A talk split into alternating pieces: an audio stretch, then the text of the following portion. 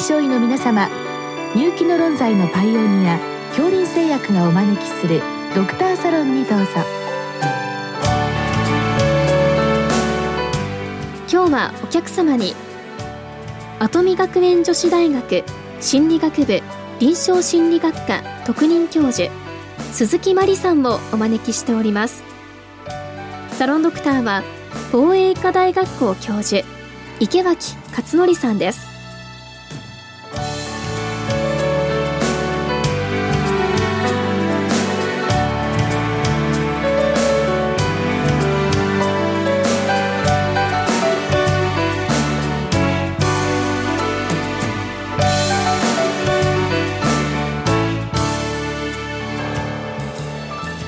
鈴木先生、こんばんは。こんばんは。今日はあの思春期の女性の、まあ、摂食障害の質問をいただきました。まあ、確かにあのこれはもう若い子も含めてやはり自分の容姿というのにはすごく敏感なのは多分、まあ、あの以前からそうだろうとは思うんですけれども、やはり最近の傾向としてそういうものに対する意識、過剰な意識っていうんでしょうか、それはなんとなく高まっているのかなっていう感じがするんですが、どうなんでしょう。はい、あの日本の女性はなんとにじゅっさい代からごじゅっさい代まであの痩せ率が世界の女性の中でも飛び抜けて高いんですね。経済的に豊かになれば肥満が増えるのにもかかわらずです。うん、でも親世代が、まあ、容姿とか健康志向であの痩せ気味という環境の中で、まあ、子供に影響がないわけはないと思います。うん、でさらにあの今ルッキズムとかあの雑誌などで子供も痩せていたい、痩せた方が自信が持てるなんていうふうに思っておりまして、うん、あの子どものダイエットも増えていて、まあ、それに関するような、まあ、摂食障害も増えています。うん、これはもう、まあ、なんとなくその痩せるっていうのを意識するのはある程度の年齢からかなという、私ちょっと先入観があったんですけれども、もう先生、最近はそういったことの意識っていうのはもう小学生ぐらいから始まってるんですか。はい、そうですね。あの日本はあのファッション誌でもですね、なるべく小さいサイズのお洋服を作ると人気が出てしまうとか、うん、ダイエット特集をするとその部数だけ発行部数が上がるとか、そういう土壌があります。うん、はい、さらにあの今小さい子でもあのおしゃれをしますので、うん、あのファッションに興味があるとか、それからあのシンデレラ体重って先生ご存知でしょうか。わかりません。はい、あの普通は正常な体重の一番下限が ビーエムアイじゅうはちてんご ですよね。うんうん、ですけど、まあ、モデルを目指すような体重をシンデレラ体重と言いまして ビーエムアイ をじゅうはちを言っています。まあ、そういう言葉も流れてるぐらいで、あのそういうダイエット志向やあの痩せると自信が持てる、痩せると馬鹿にされなくなるっていう意識は小学生から調査では明らかになっています。うん、あとこういったものに関しては先生、まあ、このかれこれさんねんぐらいのこのコロナですね、特にまあ小中高校生あたりは、まあ、コロナでだいぶ学生生活が変わってしまって、そういったものがこういったまあ摂食障害というか痩せですね、なんか影響しているような気がするんですが、どうでしょう。はい、先生のおっしゃる通りで、あの統計でも世界的にも日本でも特に神経性痩せ症がにばいに増えたというあの報告があります。でしかもあの低年齢ですね、小学校の高学年から中学生に増えています。原因はやはりストレスで、あのダイエットというのは実はですね、いろんなことに挫折を感じたりうまくいかないときにこう手っ取り早く没頭できる方法なんですね。でストレスの対処論の中では回避というものに入ります。何かに没頭すると癒しになって嫌なことを忘れる。でこれはあの例えばお酒、タバコ、無茶食い、これも全部入るんですね。ただやりすぎるとアルコール症やニコチン中毒になるように、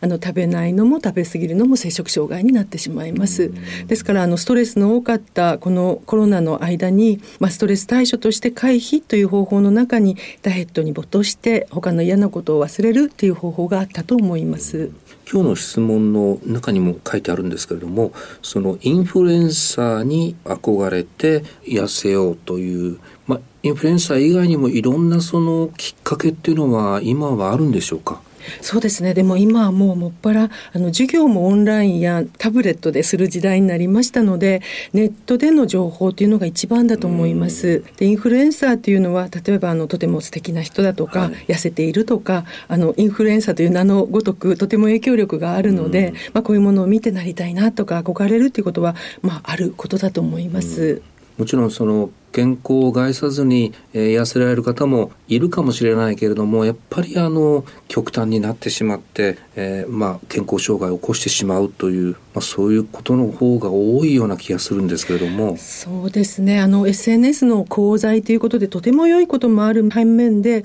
あの健康を害することがやはりあります、うん、ある大学の調査で、まあ、ネットで健康情報を得るでダイエット情報も得るという中で半数の人がそれを真似して、うん、で弊害もあったということも分かっています。でそこで最近の、 あの例えばインスタグラムとか TikTok というところはあの自分たちの企業の使命ですね、若い人に影響を与えてしまうということを分かっていて、うん、有害なコンテンツを削除するような機能も最近持っています。はい。あの今日の挙げられた女の子のことを先生、まずあの先生のご意見をいただきたいんですけども、思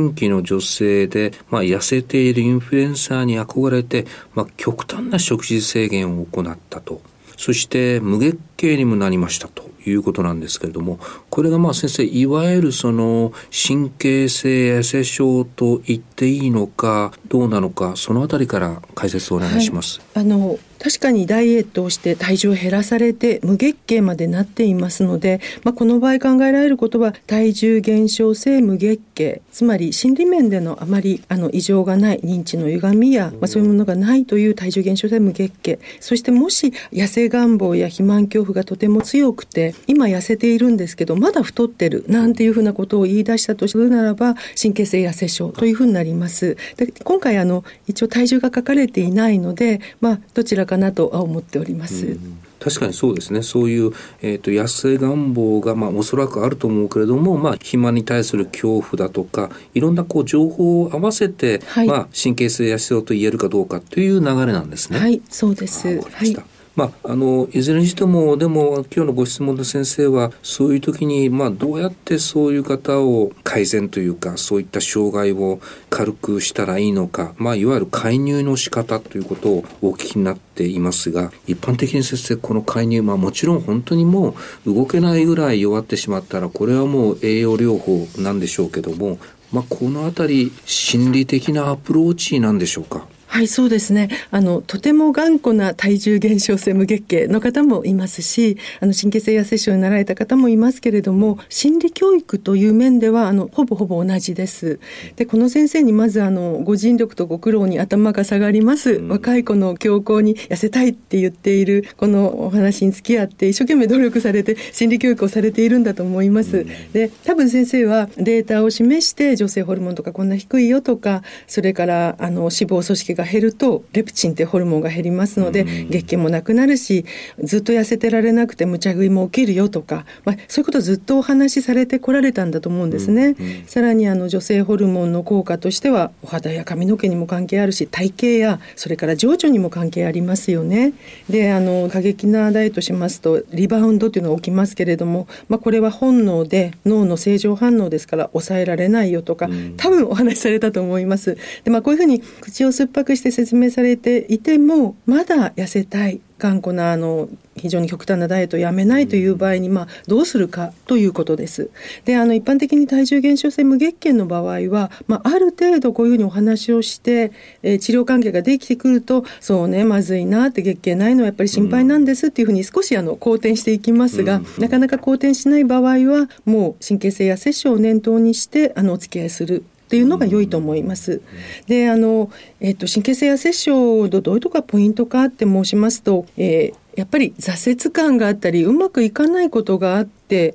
そのストレスを受け入れるのが辛いのでダイエットに没頭して忘れるようなっていうそのストーリーがあります、うん、ですからあの先生がこういう健康教育をなさるのはとてもご立派なんですけど、まずはちょっとところで君学校はどうなのとか家庭ではどうなのとか、こうコロナだったから面白くないこともあったんじゃないのっていうふうに、まあ、少しあの体重やこの栄養の問題から離れて生活のことを聞いてご覧になったらいいかと思います、うん、それはですねあのやはりあのダイエット病気ではなくてもダイエットに没頭している小学生の調査でで、あの本当にダイエットをしているような子どもたちは学校でも家でもストレスが多いという、もう調査結果が出ておりますので、うん、病気にならずとも、もう頑固に痩せやダイエットにあの没頭するという子は多分ストレス抱えてるんだろうなというのが分かっております、うん。まあ、おそらく先生、この先生がいろいろとこうあの話をして本人を説得というか考え方をちょっと認識を変えるような努力をされてるとは思うんですけれども、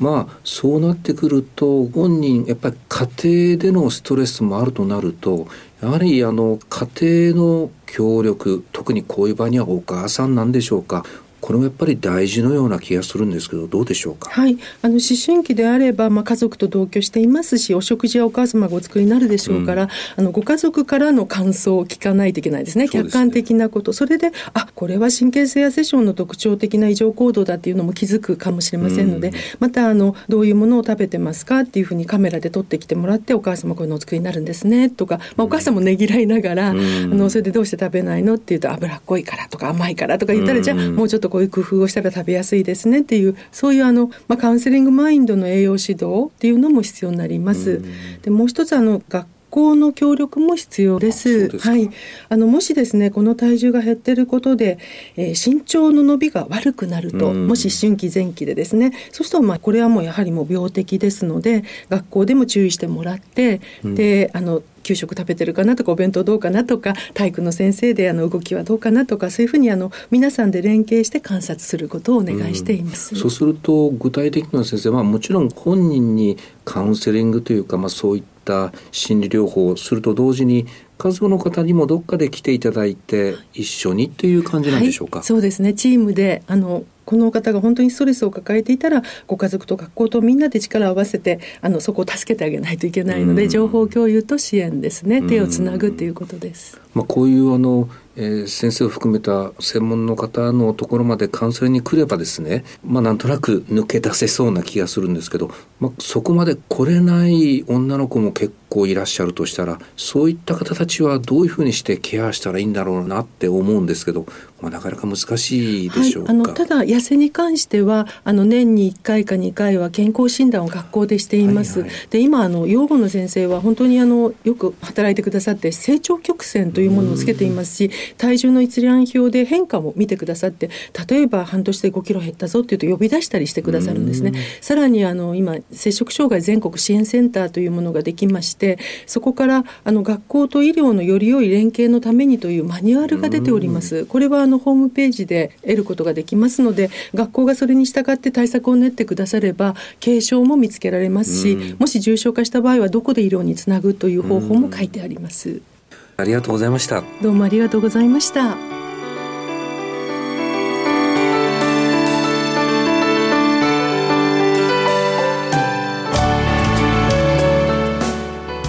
今日のお客様は跡見学園女子大学心理学部臨床心理学科特任教授、鈴木真理さん。サロンドクターは防衛医科大学校教授、池脇勝則さんでした。それではこれで杏林製薬がお招きしましたドクターサロンを終わります。